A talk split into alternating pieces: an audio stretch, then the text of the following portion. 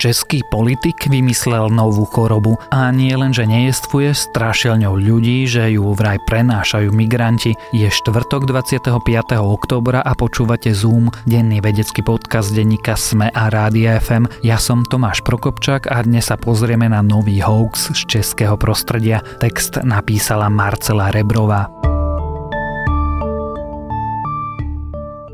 Predseda českého hnutia SPD Tomio Okamura zverejnil 4. oktobra na Facebooku video, v ktorom ľudí varuje pred vážnymi chorobami šíriacimi sa po Európe. Pôvodcami týchto ochorení sú podľa neho ilegálni migranti, ktorí do Európy priniesli západonílskú horúčku a opičí mor. Okamurovo video však má zásadný faktický problém. Západonílská horúčka sa neprenáša z človeka na človeka a opičí mor jednoducho neexistuje. Západonílskú horúčku prenášajú len z zvieratá, predovšetkým komáre. Prenos takéhoto vírusu z človeka na človeka je síce možný, ale iba teoreticky. Evropské unie objevili vzácné případy západonilské horečky a opičího moru. Zemřeli čtyři lidé, včetně jedné české ženy.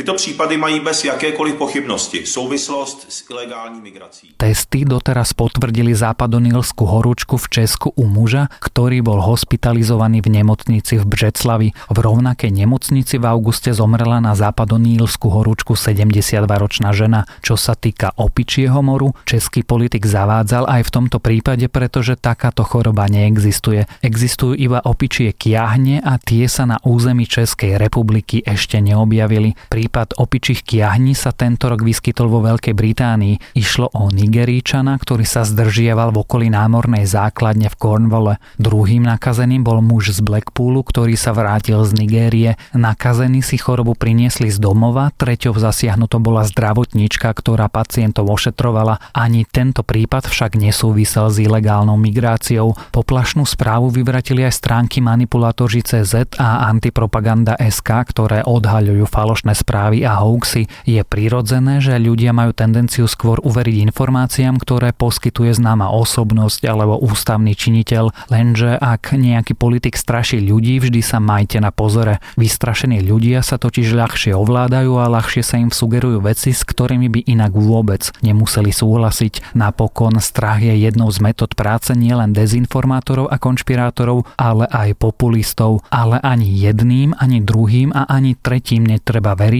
a radšej si všetko preverujte. Ďalšie hoaxy. Maďarsko sa vraj vyhrážalo Ukrajine, že ak hraniciam pošle svoju armádu, má sa nachystať na vojska NATO, ktorého je Maďarsko členom. Je to ale hoax, o ktorom píšu iba ruské média. Nič také predstavitelia nášho južného suseda nepovedali. Bývalý viceprezident Spojených štátov Joe Biden vraj povedal, že Vladimír Putin chce zničiť nový svetový poriadok, no už nepovedal. Povedal, že Rusko hľada spôsoby, ako rozložiť NATO a Európsku úniu, aby destabilizovalo a oslabilo jednotný demokratický západ. Najmladší syn Donalda Trumpa, Baron Trump, je génius a stal sa šachovým veľmajstrom. Ani táto správa ale nie je pravdivá. Tvrdenie sa prvý raz objavilo minulý rok na istom satirickom webe a je úplne vymyslené.